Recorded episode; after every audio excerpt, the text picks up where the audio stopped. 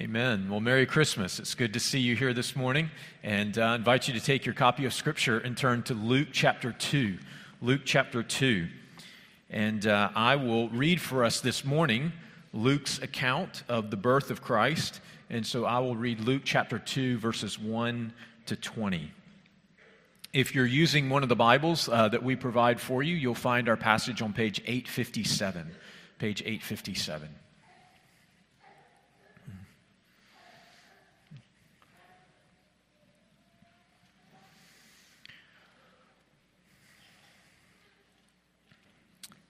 I'll begin reading for us in verse 1. This is God's word. In those days, a decree went out from Caesar Augustus that all the world should be registered. And this was the first registration when Quirinius was governor of Syria. And all went to be registered, each to his own town. And Joseph also went up from Galilee, from the town of Nazareth to Judea, to the city of David, which is called Bethlehem because he was of the house and lineage of David, to be registered with Mary, his betrothed, who was with child. And while they were there, the time came for her to give birth. And she gave birth to her firstborn son, and wrapped him in swaddling cloths, and laid him in a manger, because there was no place for them in the inn. And in the same region there were shepherds out in the field, keeping watch over their flock by night. And an angel of the Lord appeared to them, and the glory of the Lord shone around them, and they were filled with great fear. And the angel said to them, Fear not, for behold, I bring you good news of great joy that will be for all the people. For unto you is born this day in the city of David a Savior, who is Christ the Lord. And this will be a sign for you. You will find a baby wrapped in swaddling cloths and lying in a manger. And suddenly there was with the angel a multitude of heavenly hosts praising God and saying, Glory to God in the highest, and on earth peace among those with whom he is pleased. When the angels went away from them into heaven, the shepherds said to one another, Let us go over to Bethlehem and see this thing that has happened, which the Lord has made known to us. And they went with haste and found Mary and Joseph and the baby lying in a manger. And when they saw it, they made known the saying that had been told them concerning this child. And all who heard it wondered at what the shepherds told them. But Mary treasured up all these things, pondering them in her heart. And the shepherds returned, glorifying and praising God for all they had heard and seen as it had been told them. Amen. Let's go to the Lord in prayer.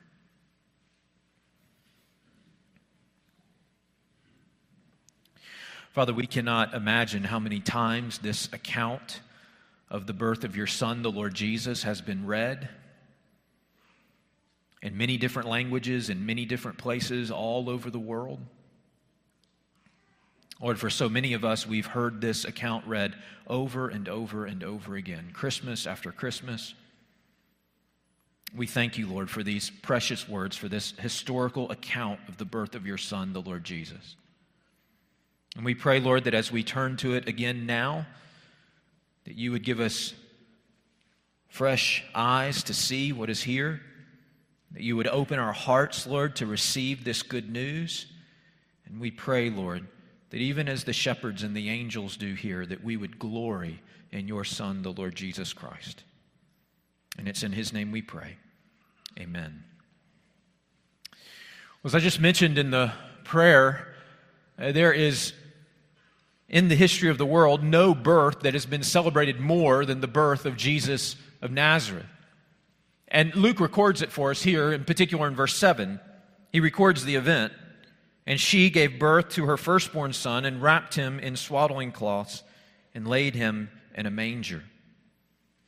But the question is why is the birth of Jesus significant? What is its meaning? What is its purpose? Now, why is it different from anyone else's birth. And to understand the meaning and the significance of Jesus' birth, we must turn to the scriptures. Because it's in the Bible that God reveals to us the significance and the meaning of the birth of Christ. In Tim Keller's book entitled Hidden Christmas, Keller recalls that in 1961, the Russians put the first man into space. The Russian that they sent into space, his name was Yuri Gagarin.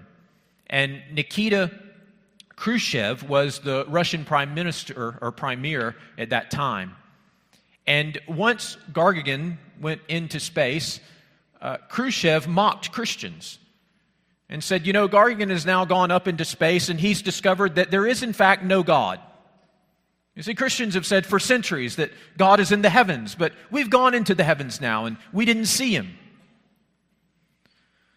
C.S. Lewis, the famous Christian author, then wrote an article in response entitled The Seeing Eye. And Lewis made the point that if there is a God who created us, we could not discover him by going up into the air. That God would not relate to us as a man on the second floor relates to a man on the first floor. Like we could just go up the stairs and see him and talk to him and then come back down. No, rather, Lewis said that if there is a God and he has created us, he would relate to us as Shakespeare relates to Hamlet. You see, Shakespeare is the creator of Hamlet, and he is the creator of his world. And if Hamlet is to know anything about Shakespeare, then Shakespeare must reveal information about himself in the play in which Hamlet finds himself. Shakespeare must write himself into the play. And that is, in fact, what God has chosen to do. And we see this especially at Christmas time. God has chosen to write himself into the play of human history in the person of his son Jesus and in the Holy Scriptures. And it's as we turn to the Holy Scriptures that God reveals to us the purpose and the meaning and the significance of the birth of Christ. I've entitled our message this morning, The Birth of Christ and the Humble Joy of His People. And as we turn to Luke chapter 2 this morning, I want us to see the humility of Christ, the humility of His people, the joy of Christmas, and then we'll consider briefly three responses. So, first of all, the humility of Christ. Look there in verses 1 to 7, and we read these words. In those days, a decree went out from Caesar Augustus that all the world should be registered. This was the first registration when Quirinius was governor of Syria, and all went to be registered, each to his own town.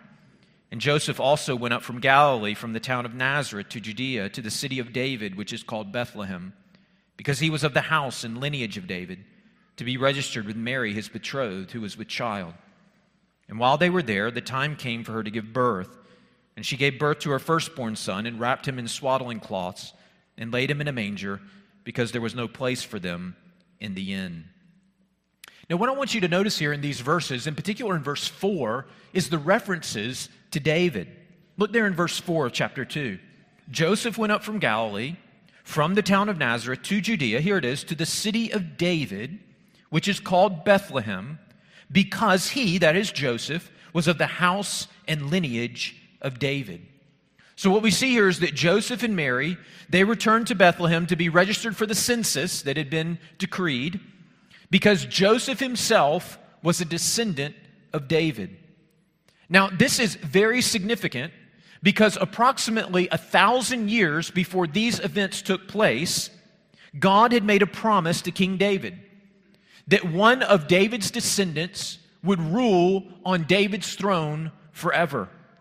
And so Luke here informs us of Joseph's lineage, of his connection to David, that he's a descendant of David, in order to help us understand that this one who is to be born will, in fact, be a descendant of David, that he is a king, that he is, in fact, the long awaited, promised Messiah who would rule and reign on the throne of David.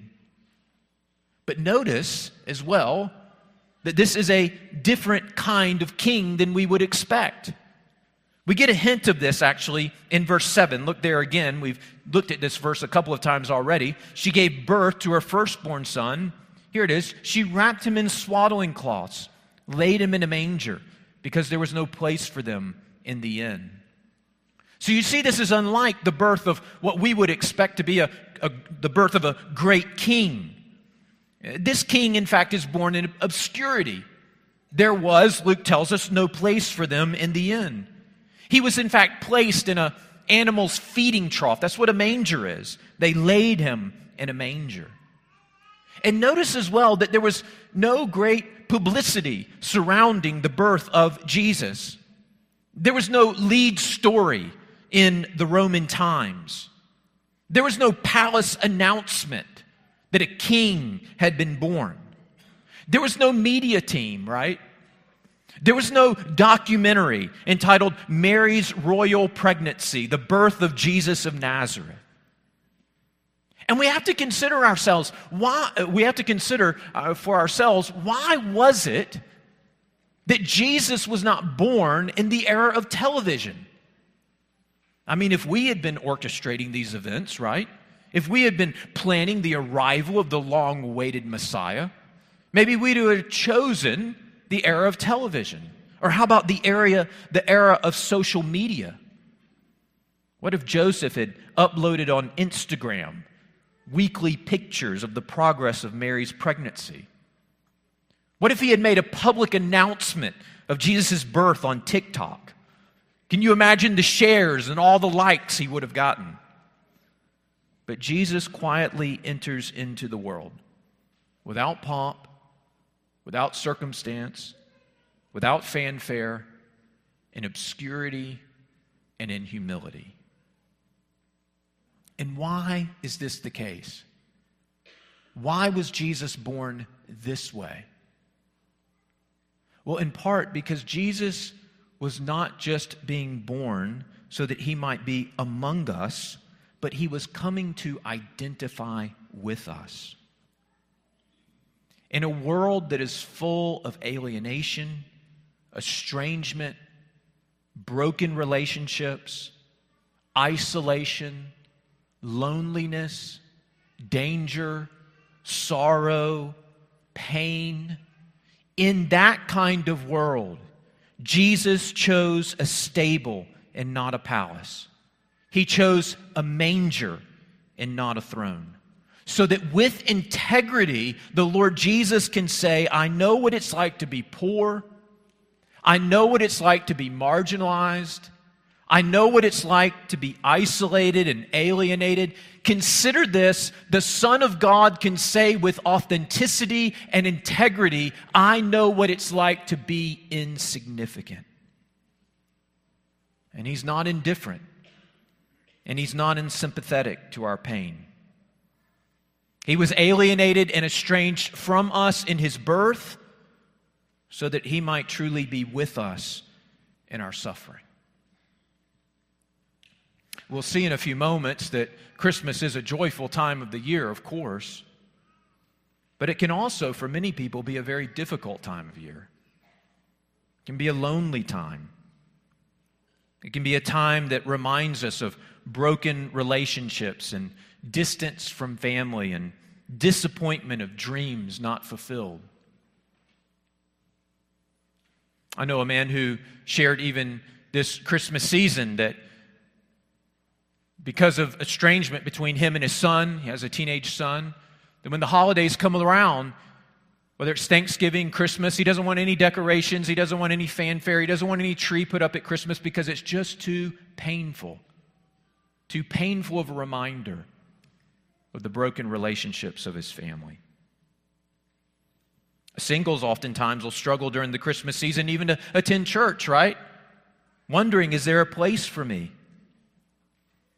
Christmas can also especially be a difficult time as we remember the death of loved ones. We've had a number of faithful saints here at Crawford Avenue, even in this last year, go to be with the Lord. And especially as Stephen shared with us this morning and prayed, we are grieving even this morning as a church the death of Miss Joyce Meadows, a faithful, dear saint who was such a wonderful friend to all of us and such an example of faithfulness to the Lord. And Jesus came into the world the way he came into the world, in part to communicate to us that he knows our pain, that he knows our sorrow, that he knows what it is to live in a world that is broken. He knows what it is to be alienated and estranged. He knows what it is to carry sorrow. He was, in fact, a man of sorrows and acquainted with grief. He came to identify with us, He came to be with us. Last week, we gathered together for our Christmas sing, and one of the hymns that we sang was Holy, O Holy Night, one of my favorite Christmas hymns. And in that hymn, the author poetically expresses what we've been speaking of here now with these words The King of Kings lays thus in lowly manger, in all our trials, born to be our friend. He knows our need. To our weakness, He is no stranger. Christ chose obscurity, He chose a manger so that He might identify with us in our sorrow and in our trials. Here we see the humility of Christ. But then we also see, secondly, the humility of his people. The humility of his people. So look there in verses 8 and 9, and we read these words. And in the same region there were shepherds out in the field, keeping watch over their flock by night. And an angel of the Lord appeared to them, and the glory of the Lord shone around them, and they were filled with great fear. Now, one of the things that's interesting is if you take a step back and look at this passage as a whole, verses 1 to 20, you would notice that the shepherds are mentioned more than anyone else in the text. In fact, whether they are mentioned explicitly or there is simply a reference to them, it is some 20 times that the shepherds are mentioned. And one of the reasons why this is significant is because shepherds were very low on the socioeconomic scale in the first century. They lived outside of the town, they lived outside and away from the city. They tended to sheep. They most likely were poor. Their work was unattractive. You remember even King David himself before he became king. When Samuel came to gather together Jesse's brothers or sons to determine which one of them would be king, David didn't even show up, right? All his other brothers came before Samuel. Samuel says, None of them are going, going to be the king. Do you have any other sons, Jesse? He says, Oh, yes, but he's a shepherd. He's out in the field. They had to call him in from the field. Shepherd's work was unattractive. There's some evidence as well that they were known to be untrustworthy. We know that later on in history, shepherds were not allowed to serve as witnesses in court cases. And isn't this remarkable that as we begin to read Luke chapter 2, we see that it opens up with this very kind of grand statement. You see these, these individuals that are mentioned at the opening of Luke chapter 2 Caesar Augustus. He was the emperor of Rome, the most powerful man in the world at the time. Quirinius, who is the governor of Syria. And then the birth of Jesus is recorded. And we would think surely an announcement would come to Caesar Augustus about the birth of Jesus, right? But for Caesar Augustus, for Quirinius, there are no angels, right? There's no announcement. There's no sign. In fact, they are left completely in the dark, completely unaware that anything has happened of eternal significance. And instead, the angels appear to lowly, humble, insignificant shepherds. Just as a side note here, this in fact speaks to the historical veracity of Luke's account. That the first, consider this, we, we, we've been working through in this series Luke chapter 1 and Luke chapter 2. Consider who are the first recipients of the message that a Messiah, a Savior, is going to be born Elizabeth, Mary, and the shepherds. Now, in the first century, women and shepherds were not considered to be credible witnesses in court. And so, if you were making up a story and trying to convince people that someone was the Messiah, that he was the Son of God, your star witnesses in the first century would not be women and shepherds. But you see, Luke wasn't making this up. He was simply recording history as it occurred. But there's even more than an historical note here, there's a theological point. There's meaning, there's purpose behind this history. There's a, there's a reason why it happened this way because it tells us something about God. It tells us that the coming of Christ is for all people, even for lowly shepherds. And isn't that good news? The gospel is especially for those whom society might be inclined to overlook, to underestimate. This is the reason why the religious and political class of Jesus' day opposed him. They grumbled and they complained. Think about it Herod, great King Herod, the Sanhedrin who ruled over the Jewish religious life, the religious leaders, the Pharisees, they were offended by Jesus because he didn't take into account their preferred status. They despised him. But in contrast, so many of the prostitutes and the thieves and the poor and the despised and the sick and the diseased, they welcomed and rejoiced in the coming of Jesus. It was Jesus himself who said, Those who are well have no need of a physician, but those who are sick. I have not call, come to call the righteous, but sinners to repentance. So, why is it that Jesus' parents are Mary and Joseph? Nobody knows about Mary and Joseph and not Caesar and his wife?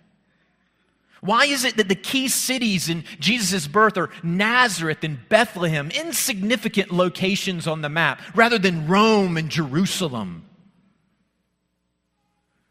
Why is it that he's born in obscurity and placed in a manger and not born in a palace and placed in a golden bassinet? Why do angels declare this cosmic event to shepherds and not to the religious leaders of the day. Because God intends to communicate that Christ came for all people, especially for the lowly, especially for the humble. Listen, my friends, especially for those who feel their need for Him. Do you feel your need for Him? And perhaps He has come for you. Third, the joy of Christmas the joy of Christmas. Look there in verses 10 through 14. An angel said to them, Fear not, for behold, I bring you good news of great joy that will be for all people. For unto you is born this day in the city of David a Savior who is Christ the Lord. And this will be a sign for you. You will find a baby wrapped in swaddling cloths and lying in a manger. And suddenly there was with the angel a multitude of heavenly hosts praising God and saying, Glory to God in the highest, and on earth peace among those with whom he is pleased. Now, in verse 10, actually, just in a few words there, we have encapsulated the message of Christmas, really the message of Christianity itself. Fear not, for behold, I bring you good news of a great joy that will be for all people. That really is the message of Christianity. Well, let's just look at this in a, a, few of its parts. First of all, we see that the angels say, Fear not. You know, the shepherds, when they first saw the angels, were overcome with fear. And in one sense, this is appropriate. This is proper because the angels are supernatural and they are representatives of God. And so there is a proper reverence, there's a proper awe when we think about God and who He is. But oftentimes, this sense of reverence and awe can expand to a sense of dread, a kind of run and hide fear. A fear that results in isolation, a fear that says, God is holy and I am not, so I'm out of here. Some of you may experience this kind of fear in your own lives as you attempt to relate to the Lord. Maybe you have a hard time relating to God. You consider Him to be like a angry, explosive father who's never satisfied. And so you retreat from him, and uh, there's this underlying subconscious sense of dread. You never are willing to step too far in, never get too close. The message of Christmas is fear not. The apostle John beautifully articulates this truth in 1 John chapter 4 verse 18 where he says there is no fear in love but perfect love casts out fear for fear has to do with punishment, and whoever fears has not been perfected in love. So we see the first part of this message is fear not. But, but notice there's another part of this message, and it's a message of good news. You see there in verse 10, the angels say, Fear not, for behold, I bring you good news of great joy that will be for all the people. And what is this good news? Well, the angel goes on to tell us in verse 11, For, because, this is the reason why the shepherds should not fear, for the angels have come with good news, and this is the good news, verse 11. Unto you is born this day in the city of David a Savior who is Christ the Lord. Now, notice this, this is very important. The good news is not, don't fear because God's, He's really not holy. You don't need to be afraid. The good news is neither, fear not because you're not as sinful as you thought you were, you're more holy than you thought you were. That's not the good news either. Rather, the good news is fear not, because God is holy and you are not, but God has sent a Savior, Christ the Lord, who will save you and redeem you from your sins. This is what we so desperately need. This is what the Jews in the first century had such a difficult time understanding. Because of their sin and waywardness, they had been under oppression of other nations like Assyria and Babylon and Persia and Greece and Rome. And they'd always thought if the Messiah would come and he would deliver us from these political oppressors, from this military oppression, then we would be set free. We would be delivered. They located all of their problems outside of themselves. The problem is Assyria. The problem is Babylon. The problem is Persia. The problem is Greece. The problem is Rome. And we have a tendency to do the same, don't we? The problem is our spouse. The problem is our children. The problem is our school. The problem is our church. The problem is our government. If God would just do something about our government, And yes, there is a sense in which the Lord Jesus, when he comes, will make all things right and he will address various things that cause pain and difficulty and hardship in our lives. But the Lord Jesus comes to help us understand, first and foremost, that our greatest problem is not outside of ourselves, but it's inside ourselves. It's not external, but it's internal. It's a heart that is persistent in its unwillingness to love and trust and follow a God who created us and loves us and wants what's good for us. That's our greatest problem. And the Lord Jesus has come to save us from ourselves. How would he do that? The shepherds could not foresee at this time and at this point, but the Christ, the Savior, the Lord, would take upon himself the sin and the waywardness of his people. He would die on the cross in their place and bear the punishment for their sin so that through faith in him they might be forgiven, they might be redeemed, and they might be shown grace and mercy. And this is the next part of the message great joy. You see it there in verse 10. Fear not, for behold, I bring you good news. And here's the consequence of great joy that will be for all the people. And this passage we see here in Luke chapter 2, it is in fact filled with joy.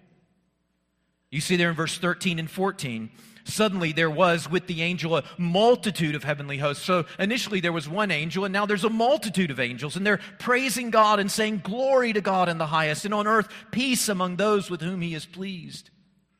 In verse 20, we see it again. And the shepherds returned, glorifying and praising God for all they had heard and all they had seen as it had been told them. Our mission as a church is to glorify God by making disciples who enjoy and live and proclaim the gospel. And so, one of the things we see in the scriptures is that we glorify God as we enjoy the good news of Jesus Christ.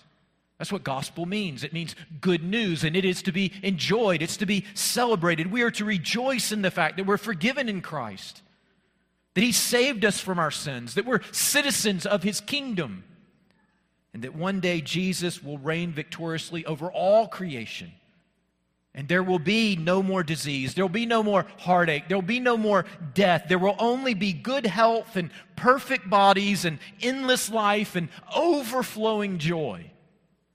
And so we are to rejoice.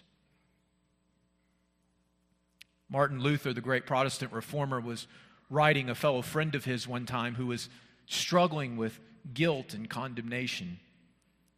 Luther wrote these words to him quote, Be of good courage and cast these dreadful thoughts out of your mind. Whenever the devil pesters you with these thoughts, at once seek out the company of men, drink more, joke and jest, or engage in some form of merriment.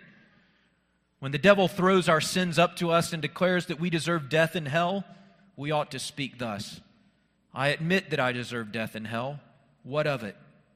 Does this mean I shall be sentenced to eternal damnation? By no means. For I know one who suffered and made satisfaction in my behalf. His name is Jesus Christ, the Son of God. Where he is, there I shall be also. End of quote. This is good news of great joy. And to walk in that joy often requires faith, a battle of faith, to believe the good news about Jesus. So we see the humility of Christ, we see the humility of his people, we see the joy of Christmas. But then finally, in verses 15 through 20, I want us to look briefly at three responses. Look there in verse 15 through 20. When the angels went away from them into heaven, the shepherds said to one another, Let us go over to Bethlehem and see this thing that has happened, which the Lord has made known to us. And they went with haste and found Mary and Joseph and the baby lying in a manger. And when they saw it, they made known the saying that had been told them concerning this child. And all who heard it wondered at what the shepherds told them.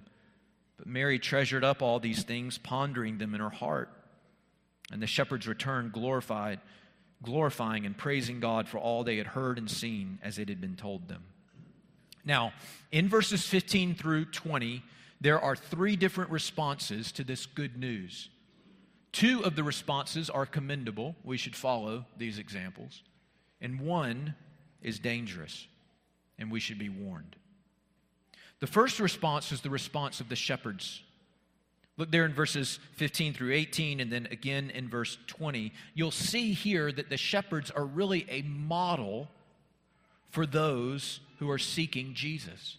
Notice what they do. First of all, they receive this good news and they investigate. Look there in verse 15. When the angels went away from them into heaven, the shepherds said to one another, Let us go over to Bethlehem and see these things that has happened, which the Lord has made known to us. So they say, Let's go see, let's go check this out. Then in verse 16, they find it to be true. And they went with haste and found Mary and Joseph and the baby lying in a manger. Then in verse 17, so they've investigated, they found it to be true. Now in verse 17, they tell others. And when they saw it, they made known the saying that the Lord had told them concerning this child. And then finally, in verse 20, they glorify and praise God. And the shepherds returned glorifying and praising God for all they had heard and seen as it had been told them.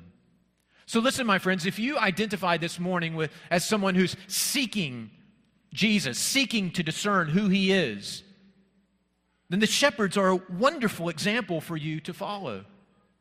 You have heard the good news. Even this morning, we've read it in the scriptures. You've heard it. I've explained it to you this morning in these few moments that we've been together. Now, what will you do with it? Let me encourage you, my friends, that like the shepherds here, as they discern, this good news is worthy of your investigation. They went to see is it true or is it not? The best thing you could do, perhaps, this Christmas season is to determine to investigate the claims of this good news. The New Testament opens with four accounts of the life of Jesus. They're called the Gospels Matthew, Mark, Luke, and John. Oh, my friends, let me assure you, this message is worthy of your investigation. Open your Bibles and read the Gospel accounts, read them for yourself. Read the story of this man who has changed the world and is worshiped all over the globe, even this morning. Consider it for yourself whether it's true or not. I know for myself, I heard about the person of Jesus my entire life, grew up in the church, but it wasn't until I got alone by myself in my room when I was in high school and I began to read the gospel accounts for myself and fell in love with the person of Jesus. And he changed and transformed my life. And once you find that he is true, follow him, tell others and glorify Him for His grace and mercy. The second response we see here, though, in our text, the first is the shepherds, the second is all the people, or we could say the crowds. And this is dangerous. Look there in verse 18. And all who heard it, that is the message that the shepherds had shared, all who heard it wondered at what the shepherds told them. Now, this sense, this, this, this word here, wonder, is not like they're wondering whether it's true or not. It's more like wonder, like awe, amazement. They're wondering at what the shepherds have told them. So they hear the message of Jesus, they hear the message of his birth, they hear this message of salvation, and they recognize that it's worthy of wonder, it's worthy of awe. And at first, we would think, well, this is positive, right? And in one sense, it is, but we, we have to be careful here. I don't have time to show you this this morning, but in the Gospel of Luke, this word wonder is actually used a number of times over and over again. And what we see in the Gospel of Luke and in the other Gospels as well is that there are many times where the crowds and the multitudes respond positively with Jesus, but it's short lived. Jesus will heal someone, or he'll challenge the religious people or he'll teach with authority, and the crowds and the multitudes will wonder with awe. They're struck by the glory and the beauty of the Lord Jesus. But then they quickly fall away. When following Jesus becomes less entertaining, when following Jesus becomes difficult, when following Jesus becomes hard, when following Jesus becomes uncomfortable, they lose interest. They wonder at Jesus, but they are not changed by him. Oh, my friends, listen this morning. It is not enough to be intellectually challenged by Jesus. It is not enough to be subjectively moved by Jesus. For those of you who have not yet genuinely committed your life to Christ, understand this Christmas is a dangerous time. It's a danger to be moved by a Christmas musical or to be moved by the hearing of a sermon on the person of Jesus, or to be moved at a Christmas sing where we're singing the great hymns of the Christian faith, and then not be changed by Jesus. It is dangerous to think that that is the meaning and purpose of Jesus, and that's it. Wonder is only beneficial if it leads to genuine trust in Jesus and a transformed life. Oh, my friends, if you've been struck by the Lord Jesus, praise God. But let me encourage you to take it a step further. Do business with Jesus. Trust Him as your Savior. Believe that He is the perfect sacrifice for your sins and submit to Him as Lord. Give Him all of yourself. Follow Him, and He will save you. So, the first group is the shepherds. They investigate, they trust, they share, they glorify, praise God. The second group is the people or the crowds. They wonder with awe, but it seems that it's not deep, it's not personal, it doesn't affect them and change them long term. The third example is Mary. Look there in verse 19. But Mary treasured up all these things, pondering them in her heart.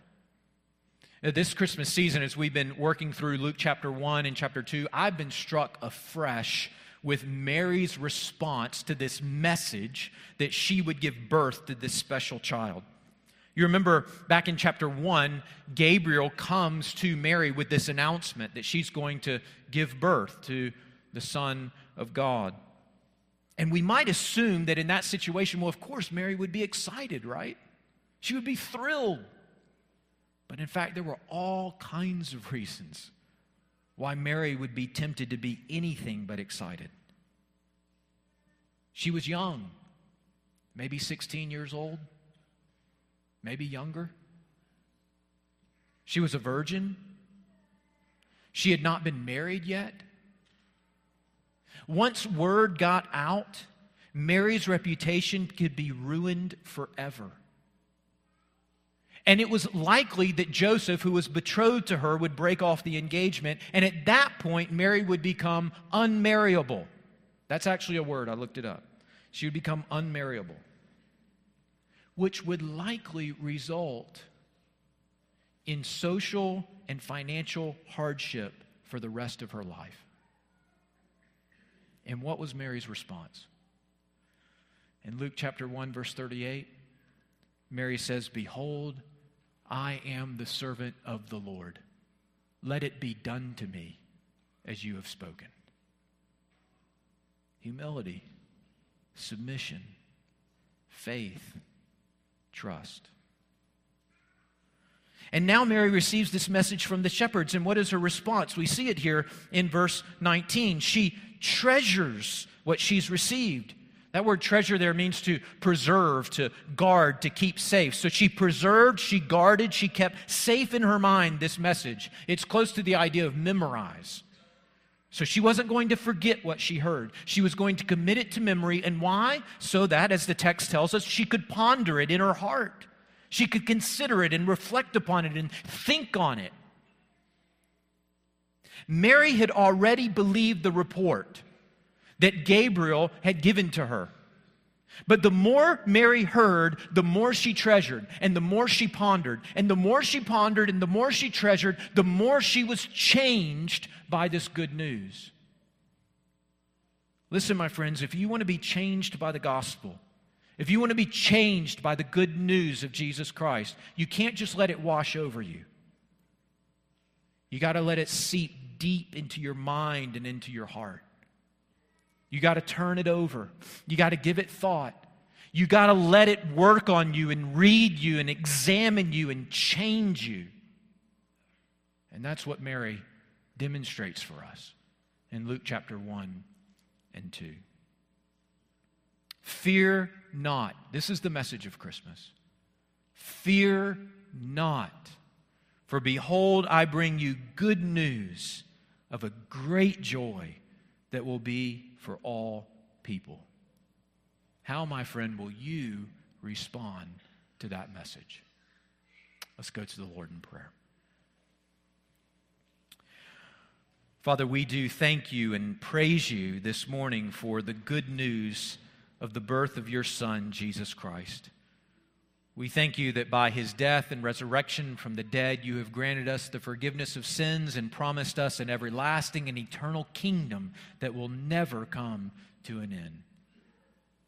Well, Father, as we hear this good news this morning, we do pray that our hearts would be filled with wonder and with awe. But Lord, we pray that it would not stop there, that we would truly look to the Lord Jesus in faith trusting in Him, and that we would follow Him with all our heart. Take this good news now, Lord, and we pray that you would apply it to our lives, that we might be full of joy and hope in the good news of Jesus Christ. And it's in His name we pray. Amen.